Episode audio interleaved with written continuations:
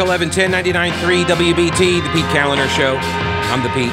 You can email Pete at thepetekalinershow.com. You can also hit me up on Twitter at Pete Kaliner, and uh, that's K A L I N E R. The numbers are 704 570 1110, 1 800 WBT 1110. Remember, you can get the podcast by going to WBT.com. Anybody else notice uh, Bob Orr, one of the special masters on the redistricting thing? Yeah, one of the guys who just drew the map is leading the charge to have Madison Cawthorn uh, be banned from running for Congress under the the insurrection part of the Fourteenth Amendment. Yeah, uh, same person. Interesting. I'm sure that's a conflict somehow, but uh, I don't know. My my small brain can't wrap itself around it. Um, we're talking about Charlotte Mecklenburg schools and the mask mandate uh, that will fall, but not quite yet. We need to prepare everybody. So get ready for March 7th. Now, uh, I will point out Wake County, they dropped theirs as well, but they accelerated it for extracurricular activity participants for Friday. So they get to play sports this weekend. So all of a sudden, like, now everybody is going to identify as an athlete. County.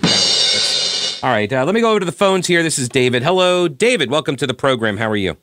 I'm good. I'm good, Pete. Thanks. Good. Uh, let's talk a little bit about the lack of critical thinking uh, amongst the masses. So, Canada is locking down, and Austria and Australia, they're locking down as strict as ever. Other nations are opening back up. Um, Boris Johnson has basically said we're we're done with this nonsense. Um, you would think that these folks are looking at the same data, the same science, uh, but they're coming to, to dramatically different conclusions. I saw a story the other day that talked about how the CDC is not uh, not releasing some of the COVID data. Um, they don't want to release it to the public, uh, so as to not, I guess, give any credit to people that they think are anti-vaxxers. Yeah, I've got that So- story here in the stack out of the New York Times. Yep. Yeah, so I'm just curious as to what your take is on that because it seems like that we're getting into election season here, and now all of a sudden the Democrats can't eliminate these mask mandates fast enough. And I, I, I used to live in the D.C. area, and there used stories all the time about how Bill Clinton would poll test the color of his tie Yeah. um, just to see you know how it went with the general public. So it, it looks like, uh, again, I, I hate to be a critical thinker because that's frowned upon these days, but it looks like they politicized the common cold, and and that they're now they've accomplished their goal, which was to get shots in arms. Who knows what that ultimately will do to the masses? I'm just curious, what, what is your take on this? Because from just a guy who has no political bent on it, uh, just a guy just going about his business, looks like to me they politicized this um, in an election year here in America, and they have a goal, and, and I don't think it's been fully revealed what their goal is, but now we got, what, 5 billion people walking around with chemicals pumping through their veins that they didn't have two years ago. So just, just curious what your thoughts are. So uh, I am not in the camp that COVID's a cold. I'm not in that camp. I, I don't think that is actually supported by the science uh, that I that I've read over the last two years. Um, the cold doesn't kill people like COVID has. It, it, it just doesn't. And so um, so I'm not in that camp. I am also not in the camp that it is this uh, super deadly Ebola like virus that is you know lurking on every surface and in every micro droplet in uh, in, in our uh, vicinity, and it's going to kill everybody. And your chance of dying from it is almost 100. percent Like I'm, I, I'm not in that camp either. I think most people recognize that COVID is real. It it it is new. It's a novel coronavirus. Um, it probably was released. I will give them the benefit of the doubt accidentally from a lab in China, uh, where they were experimenting on this gain of function stuff in order to probably weaponize a, coro- a bat virus. I, I mean, that that's to me the most believable story regarding the uh, the uh, how it started. And you can't. I don't think you can dismiss it as a cold um, when given the death count, but also given its likely origin story. That doesn't. It just doesn't make sense, right? It- because there's no other reason why it would have re- been released, either intentionally or accidentally. It would not have gotten out if it was na- naturally occurring uh, and it was just a cold. So that's where I'm on it. Now, uh, as for the vaccinations, um, I think they were working on the vaccines for a long time because of the original SARS viral outbreak in um, in Asia, right? So I, I think that they had a, a, a large head start on the work. I don't I don't believe because I maybe choose not to, but I I don't believe that there was some sinister uh, plan ahead of time to inject everybody with something in the arm that I don't know. And uh, do you have an idea of what it was that they were trying to put in the arms? Like what what exactly is it? The microchip idea? Because like that's I, I, heard people saying, "Oh, your arm is now magnetized," and that's not true.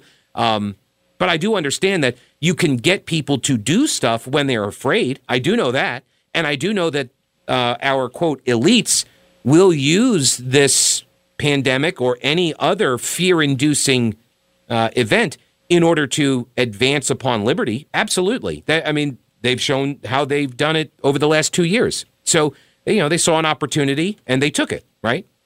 So yeah, I, I knew when this came out during an election year here in the United States. Um, I immediately was skeptical of it just because of the timing and and the reality of it is President Trump, for better for worse, he he gave China and Iran and and the, the European nations plenty of incentive to, uh, to to concoct something to get him out of office. Sure. The reality of it is he was putting a lot of pressure on European nations to pay their fair share um, uh, as it relates to global security. He was putting a lot of pressure on China um, from an economic standpoint. He he he eliminated the the climate agreement from Paris. Okay, so all right, all right, all right. I'm not I'm not interested in running down the litany of the all of the Trump wins. I'm I'm interested in this theory that you're advancing, which is that this was specifically designed and unleashed upon the world to kill millions and millions of people, right? And sure. the, and the reason was to get Trump out of office. Well, I don't think I, am just speculating because the news yes, media won't tell us true. the truth. I will tell you this, Pete, and I challenge anyone to look this up. This is not a conspiracy. This is reality. There was a video circulated on the internet, and it's been out there for five to ten years of Bill Gates mm-hmm. speaking before a group of environmentalists at a tech talk, where he he clearly said mm-hmm. that we, if we advance in new vaccines, we can we can lower the population to an acceptable level. Mm-hmm. And and that video is out there. Yeah. No one. So wait. So hang on. So is Bill Gates the is he the mastermind behind this? I don't know if there's a mastermind behind it or not, but I do know that a lot of liberals out there think that overpopulation is our is our, is our biggest threat. It poses an okay. So uh, so all right. Now hang on, David, because I'm I'm late for the break, but I, I just want to make one point here before I let you go, which is you would have to then ascribe to every single person in all levels of government that were behind this the same motive as Bill Gates. And you would have to ascribe those same motives to a lot of Republican leaders who went down the same path as well with some of this stuff. And Absolutely. yeah, but and and I I find that to be less than plausible. You don't think they can coordinate? Is that is that your No, I don't I don't believe that people would I don't believe that most people uh and again, maybe this is my choice. I choose not to believe that most people would prefer to see millions and millions of people die by drowning in their own lung juice in order to depopulate the planet. I don't think that I don't think that's a more believable argument than the inverse. So you don't think that that, that people, there's a group of people among us that sincerely believe that they have a moral obligation to do whatever it takes to lower the population so that I don't believe don't. no, I don't believe it's a critical mass. No, I do not. Okay. Yeah. Right. No, I do not. News Talk 1110 99.3 WBT. All right, let's get to some of the audio from the meeting last night. Charlotte Mecklenburg school board member. This is Jennifer De La Jara at large. Uh, she was worried about uh, taking the masks off too fast. If you go too fast, people get scared. I'm just wondering because you said you don't have a crystal ball. We don't know what mutants or variants may come in the future and whoa, how. Whoa, whoa, whoa, whoa, whoa, whoa! We take the masks off and mutants are coming? That I was not I did not know that was part of this deal. Okay, I'm rethinking my opposition now to the mask mandates. If we're going to get mutants that invade once we take the masks off, like that could be a that could be a game changer.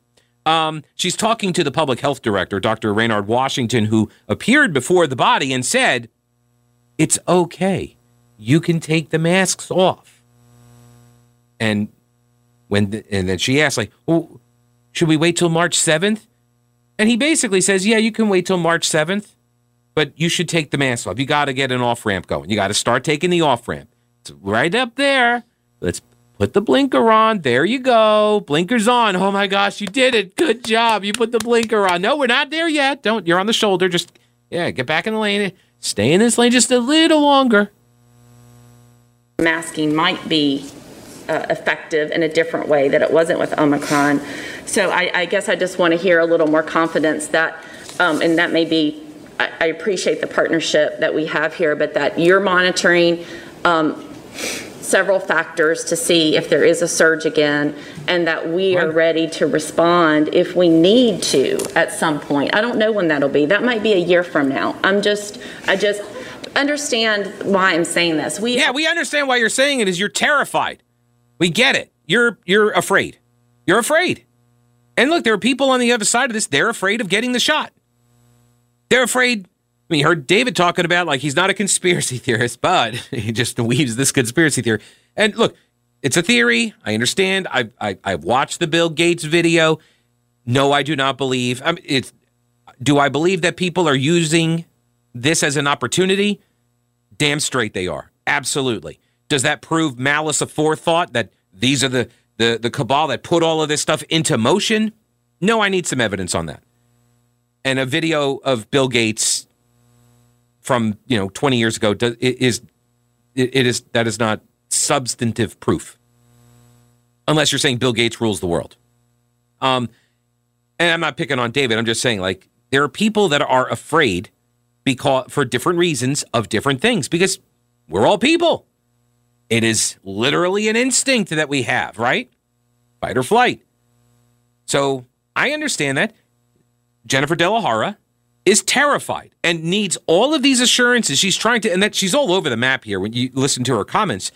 She's directing this to the public health director, like, and thank you for your, you know, for the for your work that you're doing. We just we need to be sure, like, that you're monitoring, and if something happens, like, we got to be ready to mask right back up again. Let's put those masks back on.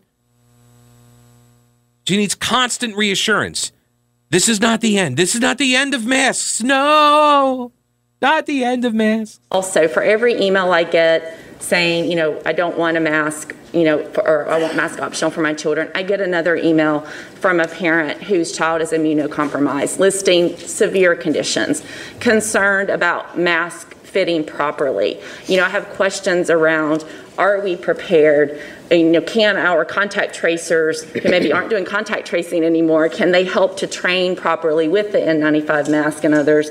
I just, I really want to send a clear message to the community that we are prepared for this because we have vulnerable families um, and who are severely concerned. And I just want to make sure that we're addressing those concerns also tonight. And maybe that's a two-way sort of question. So I'll start with saying, you know, the, the, at the heart of what I uh, presented to the board last week relative to COVID Response 2.0 is being more focused in our response and making sure that we are investing uh, in those tools that are most effective and offer uh, the greatest level of protection to the most vulnerable among us. Uh, and certainly we will continue to do that, uh, making resources available. Our team is working day and night, uh, still in the field, on the ground, talking to residents, figuring out what people need, what their questions are. This is a transition for a lot of people. Uh, there are some folks on one end of the spectrum who are ready for COVID to go away and be over, uh, and or have already accepted that it's over for them, and that's where they are. And there are others who are still very much concerned about the risk to them, uh, and that's a spectrum that we have to accept. There, are pe- and it's Right. no different than the spectrum with vaccines. There are Right. people who have were first in line to get their vaccine, and then there are others who still have not gone to do that. Uh, and I have we have to hear them all. Uh, we have to hear all sides of this perspective, uh, and, as well as ensure that what we do as um, those who are entrusted with with the responsibility of protecting public health, uh, that we take the measures necessary to do so. Okay, so uh, I'm impressed. I like Dr. Washington. This is my first impression of him the last couple of uh, uh, weeks here. Um, I think I think he has a, a real gift for sort of landing in. I don't want to say in the middle because it's not a political thing, but I guess maybe it is. But in the middle, and he understands like, yes, there are these competing ideas, and you got to meet people where they are. And he understands that A lot of people are terrified of taking the masks off. All right, Mecklenburg County's public health director, Dr. Raynard Washington, appeared before the Charlotte Mecklenburg School Board last night and told them it's okay. It's okay. You can turn on the signal and prepare to get on the off ramp of the mask mandate. No, not, not right now. Gonna wait till March 7th. That's when that's when you can transition. Give yourself plenty of time. We need like two weeks here, two full weeks. So everybody can get comfortable with the idea that they will allow they will be allowed to not wear a mask like they do most everywhere else. Even in Mecklenburg County by that point.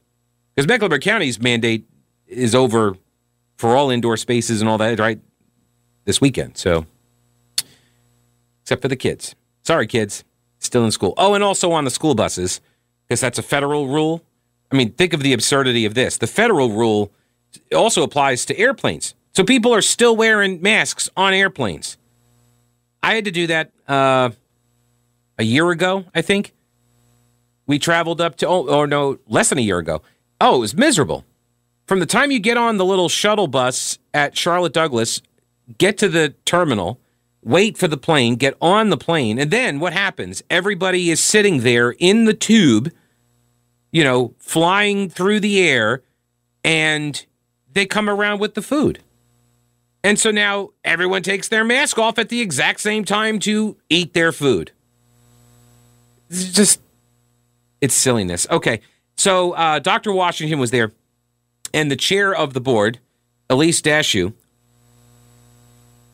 she and Dr. Washington are trying to assure board member Jennifer De La Jara that, look, we can go back to masks at any time we feel we need to. This is not permanent, okay? We could just we just flip that switch and we can go right back to masking up the kids. Don't worry. Don't you worry, Jennifer. I do expect that in the future um, we will have mask advisories or some other kinds of things as again we adopt like snow days. adapt to how COVID is a part of our community, uh, and I'm hopeful that our state and federal partners will, will set a standard, not just for the Mecklenburg County, but a standard for the country, uh, so that we can have some level of consistency uh, and that it will be a uh, centered in public health uh, and not in politics.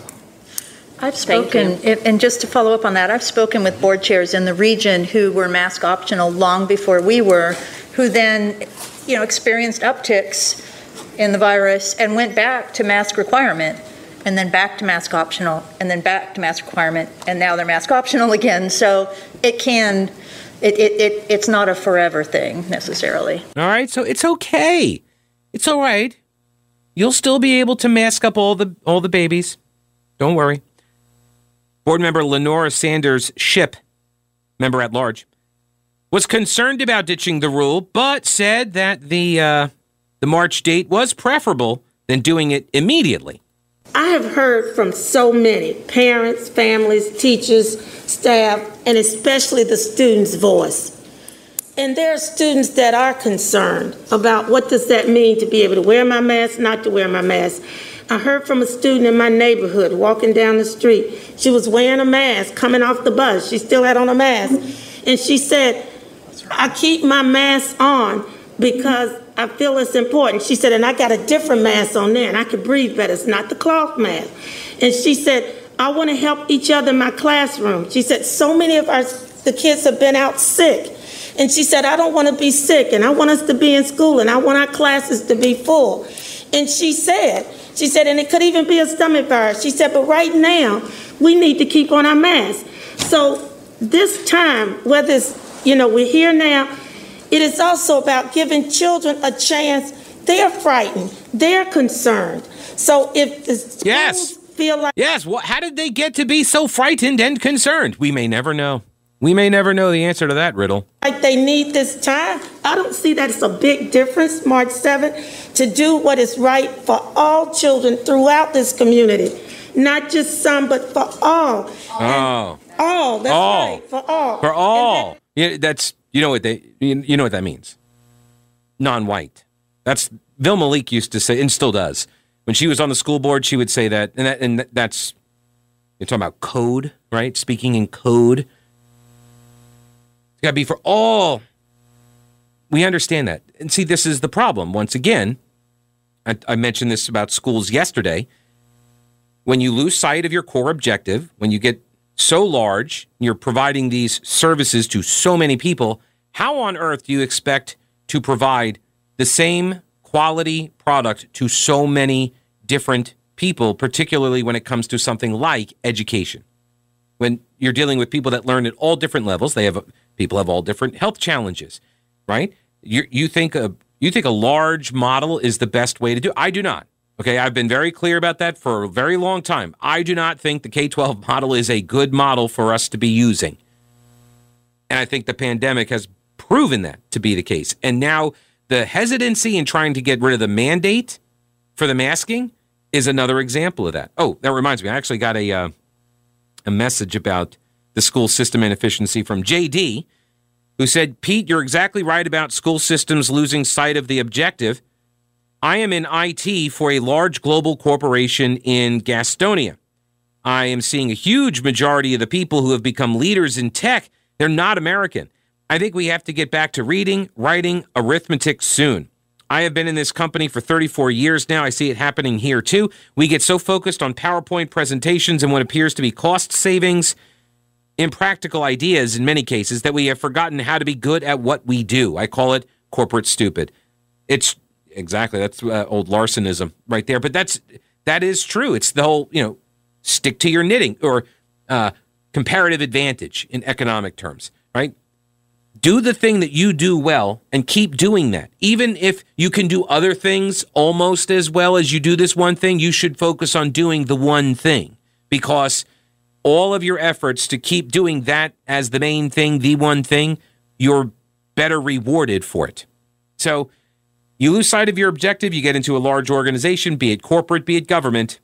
You lose sight of the objective and you don't do any of the things well. News Talk 1110 99.3 WBT. Pete Kaliner here, 704 570 1110 1 800 WBT 1110. Going over some of the audio from the Charlotte Mecklenburg School Board meeting last night where the mask mandate was voted out at a later date, March 7th. So, got to keep masking up, kids. Yeah, yeah, yeah. Everywhere else in the county, we're going to be out from under the mandate, like the rest of the state, um, by the weekend. But the kids got to wait. And when you're on the bus, too, you still have to wear it when you're on the bus. That's a federal law. Again, unless, of course, Joe Biden's poll numbers need a boost, uh, then maybe that goes away, too. We'll see. Rhonda Cheek, school board member, uh, she ran a substitute motion last night that uh, would have had the mandate expire immediately. She tried to have it uh, harmonized to, to tune it basically to uh, the county mandate of February 26th. There are sporting events, there are drama presentations, ROTC events this coming weekend um, that our students could take their masks off to participate if we follow the county's guidance. I've been asking for several months to, for us to follow the county's guidance. While I think that there is merit to the ramping in and ramping out, we've got five more days to ramp over there and get that done. So I am um, asking us to do that. And, and, and the main reason is we've got children that are going to be not wearing masks anywhere else but school. So it doesn't really make a lot of sense to say this, put it on when you're there, um, and put our staff through the stress of having to enforce it. I saw a tweet. Somebody responded to it locally. I should I should not have, see. I should not have even mentioned this. I should have. I'll get to the tweet later. There's a tweet from uh, an education organization. I don't want to make it up or or try to take a stab at the name because I'm going to get it wrong. So I'll I'll get the tweet. But they were like, "We need time." And if you and kids, you know, if you're in a class and your teacher is obviously struggling with the dropping of the mask mandate, you know, think about wearing it for your teacher's mental health. Like, are you for real right now? The teacher's the one doing all the talking up there. If anything, the kids should be worried, right? About the the teacher's lung juice getting sprayed all over the classroom. So, all right, I'll get to. I'll, I'll find the tweet. So, Jennifer De La Jara, the at-large school board member who is terrified said that they should follow the recommendations of the director of public health. And if he said March 7th is okay, then we should stick to March 7th. Who said tonight that he supports the March 7th um, um, change, and I don't see any reason why we should veer from his direction that he clearly gave us tonight. Um, I do think, however, that we need a clear communication plan, and I'm glad that we have this extra time um, because the busing will also be confusing. There's so many things that are confusing, and I want us to get it right.